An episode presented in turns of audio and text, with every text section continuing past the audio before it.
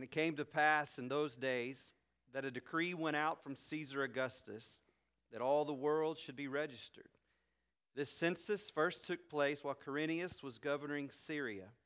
So all went to be registered, every one to his own city.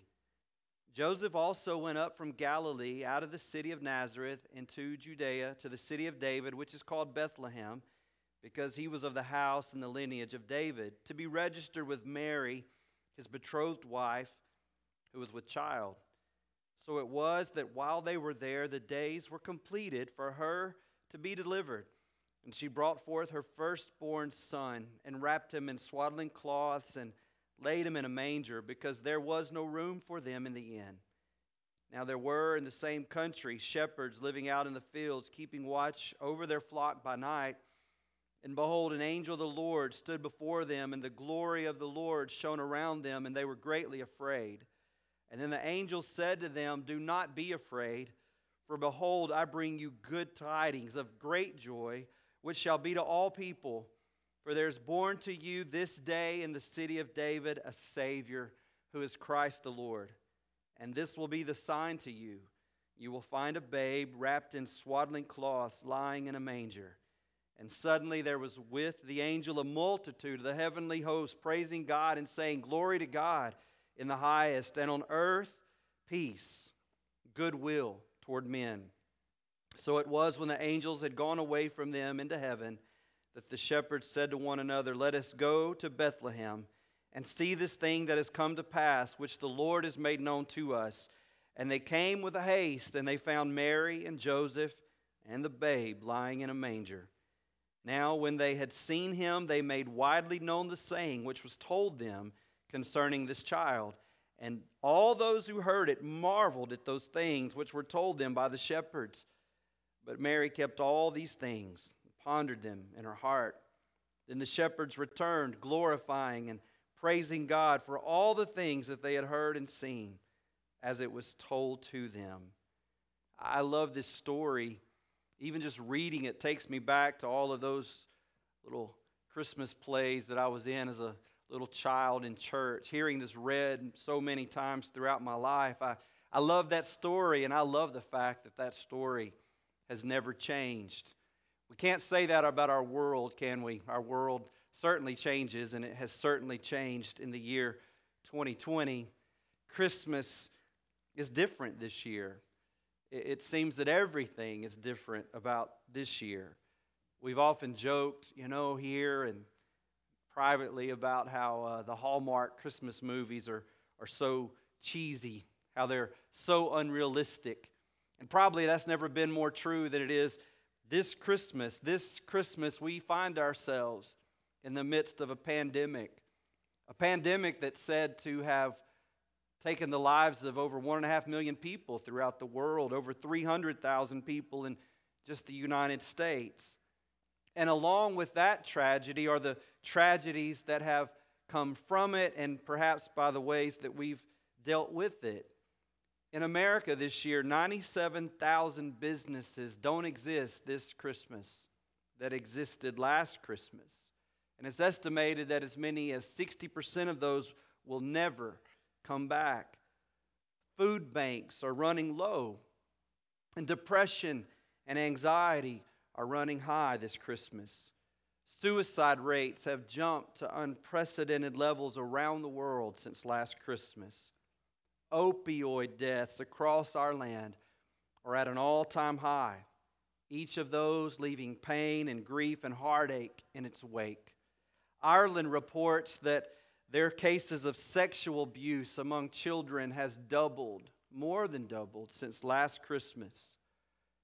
Probably this Christmas, because of everything going on in our world, it's our children that are suffering the most. Thousands of them right here in Alabama are unaccounted for in school systems. Children are more afraid, anxious, bored, inactive, and isolated than they were last Christmas. For some children, their health and development have even regressed since last Christmas. A study from the United Kingdom has found that there's been a 1,493% rise in the incidences of abusive head trauma among children since last Christmas. The numbers from the pandemic and its consequences aren't just numbers, these are real people. They're our friends, family, loved ones, human beings with thoughts and feelings and dreams whose, whose lives have been destroyed by this plague of a pandemic and by panic and by questionable policies and policymakers. And while these statistics in developed nations like America and the UK and Ireland are horrifying, what we sometimes fail to realize is that those stories even pale in comparison to the suffering of untold millions in developing nations, where people have been cast into starvation and poverty as a result of all that has transpired this year. In India, millions of stranded workers lost their livelihoods and they marched in destitution to far off villages. In South Africa, we're told that food lines stretched for miles and miles. Quarantined migrants in Saudi Arabia were simply left to die. An article that I read said, quote, the guards just throw the bodies out back as if they were trash. Another article I read quoted the United Nations as saying, quote, we're facing a famine of biblical proportions with 265 million people literally marching to the brink of starvation. The UN later estimated that the crisis had, quote, pushed an additional 150 million children into multidimensional poverty, deprived of education, health, housing, nutrition, sanitation, or water. Our world is not the same this Christmas as it was last Christmas. Much has been lost. The world is far different than the last Christmas that we stood here. And the pain of loss has been felt deeply in our Grace Life family this year also. Just this year, 14 members of our church family went home to be with the Lord. Bertha Librand, Margot Grimes, James Siebert, Marilyn Montgomery, Bill Van, Teresa Doherty, Vicki Mullinax, David Hocutt, Lynn Bates, Ida Sellers, Joanna McCarver, Jim Horn, Suzanne Barnes, and Tommy Kuykendall. And just so there's no confusion, none of those members died with COVID or of COVID. Nothing was related to COVID. But also, on top of those 14 members, another 21 members in our church lost either a mother or a father or a son or a daughter. That translates into our church family that every 10 days, a church member went home to be with the Lord, or the mother, father, son, daughter of a church member passed away. Listen, here's the truth of this Christmas this is not a Hallmark Christmas movie. Life is broken, families are fractured, dreams are faded. And we have come to understand that none of this can be fixed by Santa at the North Pole. This Christmas, our world is a mess, and our hearts are heavy. Heavy hearts during the holidays, though, is nothing new. In fact, the famous carol, I Heard the Bells on Christmas Day, that, that carol was written by Henry Wadsworth Longfellow in 1863 in the middle of Civil War. And it tells us of the despair that was felt upon hearing the bells on Christmas Day in the middle of a civil war. Listen to the lyrics of that carol. I heard the bells on Christmas Day, their old familiar carols play and mild and sweet their songs repeat of peace on earth, goodwill to men. And the bells are ringing. Like a choir, they're singing. In my heart, I hear them peace on earth, goodwill to men. And in despair, I bowed my head. There is no peace on earth, I said, for hate is strong and mocks the song of peace on earth, goodwill to men but the bells are ringing like a choir singing. Does anybody hear them? Peace on earth, goodwill to men. Then rang the bells more loud and deep. God is not dead, nor does he sleep. The wrong shall fail, the right prevail, with peace on earth, goodwill to men. I love that line. God is not dead, nor does he sleep.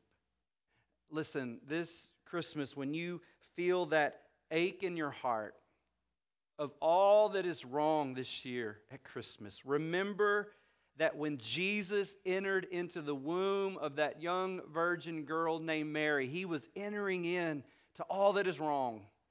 He was entering into your pain and your grief and your sorrows.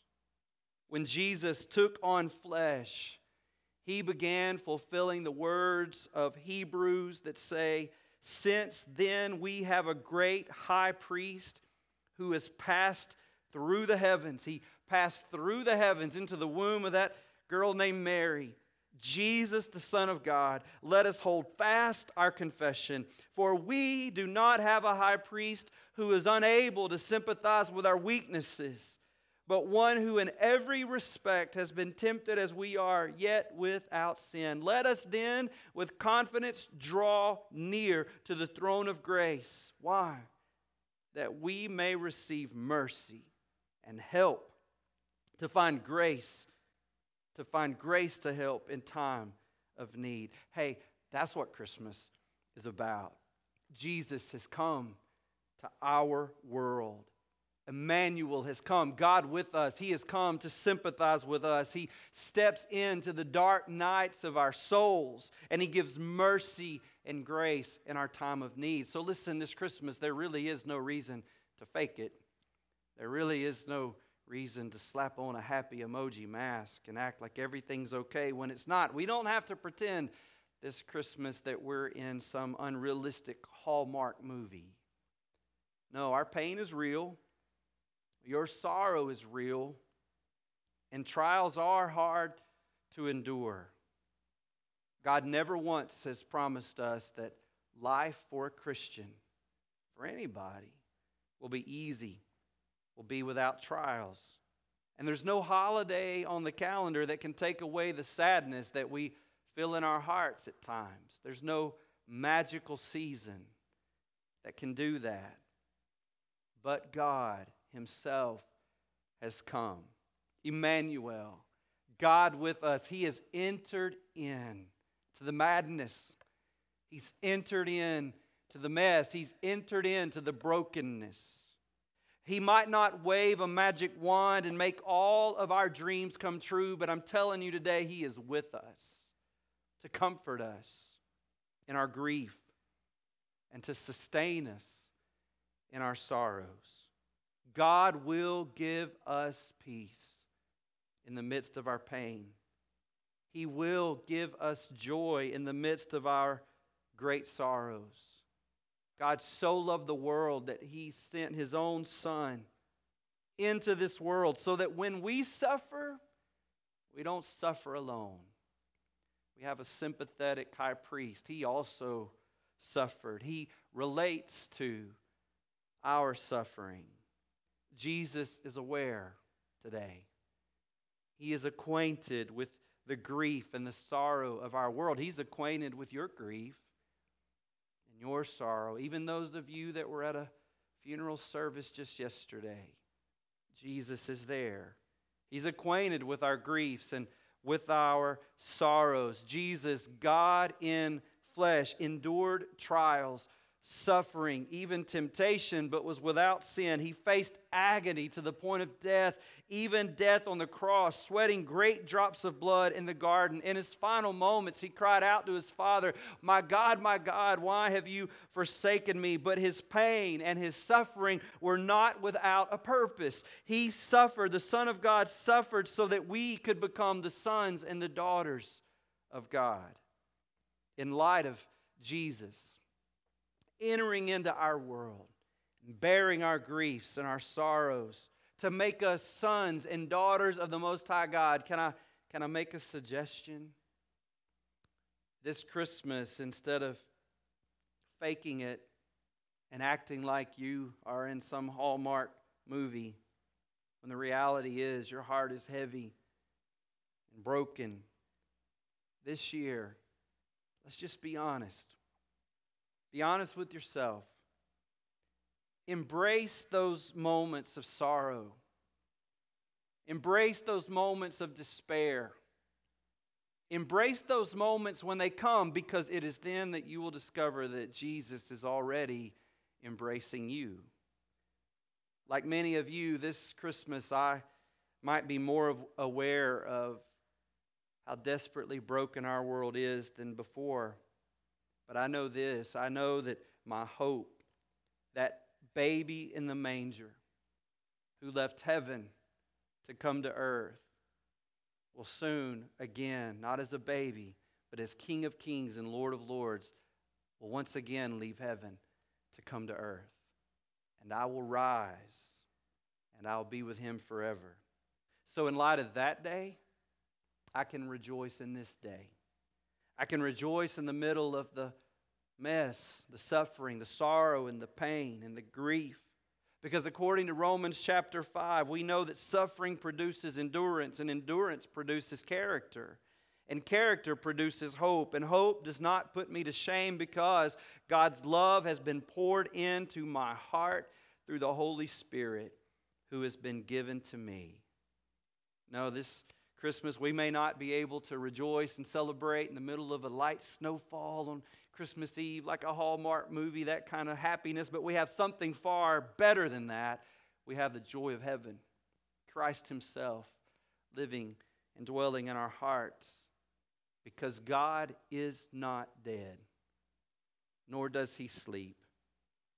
All around the world, children are going to lay down Thursday night, Christmas Eve, and they're hardly going to be able to sleep as they think about the fact that somebody is coming soon. This Christmas at our house will mark 21 Christmases in a row that me and Shannon have had a child seven years old or younger. The magic of Christmas has been in our house for a long time, and that's a blessing. And Thursday night, our seven year old little girl, Kalia, will be upstairs jumping up and down on the inside as she tries to lay still in her bed because she will be confident that somebody is coming soon. And downstairs, I'll be in my bed, also convinced that somebody's coming soon. No, when I get all snug in my bed Thursday night, Christmas Eve, I won't be having dreams of sugar plums dancing in my head. Now, what's probably going to be dancing in my head are the memories of people that I love, people that I miss. But I just won't be thinking about me. I'll likely be thinking about the many of you in our church family who will have your first Christmas this year without your husband or your wife or your mom or your dad or your son or your daughter. I'll be thinking, like a lot of you, about the people who not only lost loved ones this year, I'll be thinking about people who have lost their health or have lost their businesses or their income or maybe they lost their peace of mind. I'll be thinking about the people who have missed time with family this year, time with friends. I'll be thinking of people who didn't get to enjoy milestone moments in their family this year.